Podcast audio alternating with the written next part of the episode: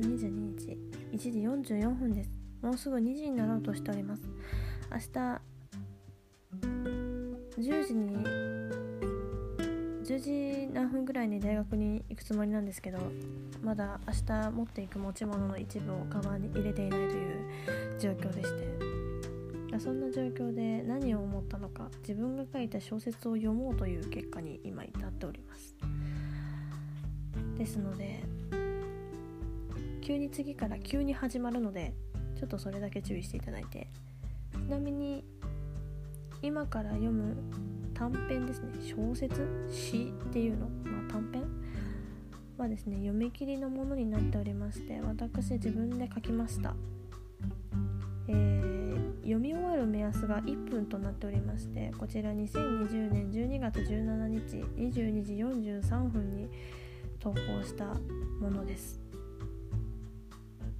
まあ今後関係してくることなのでちょっと読ませていただこうかなと思います。では始めます。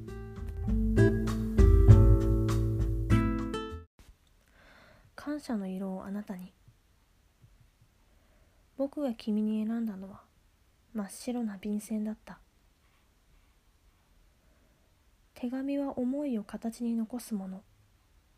紙の色や形は相手を想像して選ぶもの。私の中の心を映すもの。僕は君に真っ白な便箋を選んだ。君らしくいて。今後どんな色にも染まりでも君の芯はしっかりとしていてと意味を込めて。僕が誰なのか知る由もないだろう。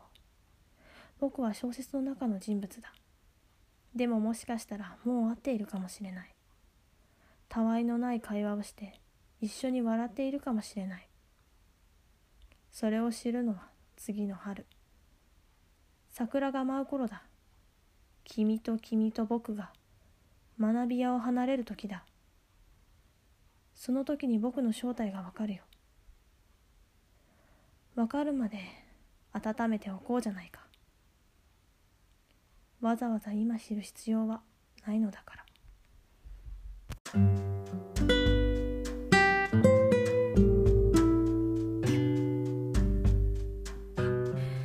えー、急遽撮ったので噛まないかめちゃくちゃ心配だったしめちゃくちゃ声に感情を乗せるのが難しくて今もうハーハーしてたんですけどやべ噛まないかなって永遠と考えてたんですけど、えー、まあ、一応朗読の部分は音楽なしにしてます。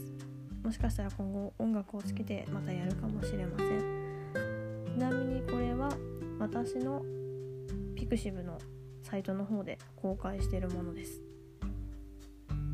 えー、286文字と書いております。私ね文字数関係なくね全然全然気にしないで私これ書いてるからね。一応11人の方に見てもらえてるというね。こんなこんなものって思っちゃうけど私的には結構うまいこと書けたのかなとは思ってるんですけど。えー、この短編の読み切りのものはですねまあオリジナルで書いてるので著作権は私になるんですけどまあ大学にいる同期を思って書いたものです。ちょうど同期に渡す手紙の便箋を買いに行ったその日の夜に多分これ書きました。卒検や卒論をしなければならない状態でこの小説を書いてるという私はどんだけ余裕ぶっているのか。いや余裕ぶってるんじゃないんだこれが。切羽詰まりすぎると変なところでやりたくないが出てくるんだ。だからまあやってたんですけどね。まあサボっていたというわけです。はい。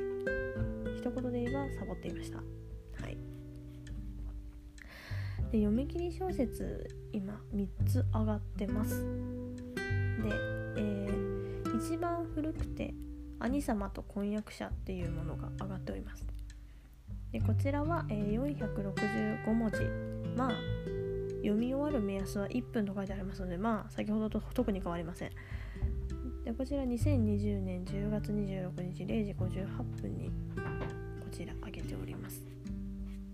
こちらちょっと長いかな。ちょっと長いけどまあなんか面白い感じのが頭に浮かんだので書きました。でもう一つ「雨」というものが上がっています。こちら意味がわかると怖い話みたいな感じになっております。題材が、えー、630文字読み終わす目安は1分です。こちら2021年1月2日16時8分。なんで夕方に書いてるのかわかんないんですけど夕方に書いております。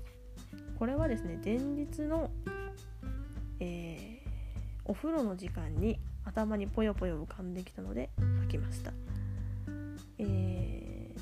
私のピクシブの方では3つほど読み切りのこういう短編のものをご用意しております。で、えっと、長編のやつあるんですけど長編は、えー、長編の小説が1個あの完結してなくてなんかシリーズで10作品今上げてるやつがあるんですけどそれの途中を書かなければならないなと思いつつ放置をしております。はい。はい。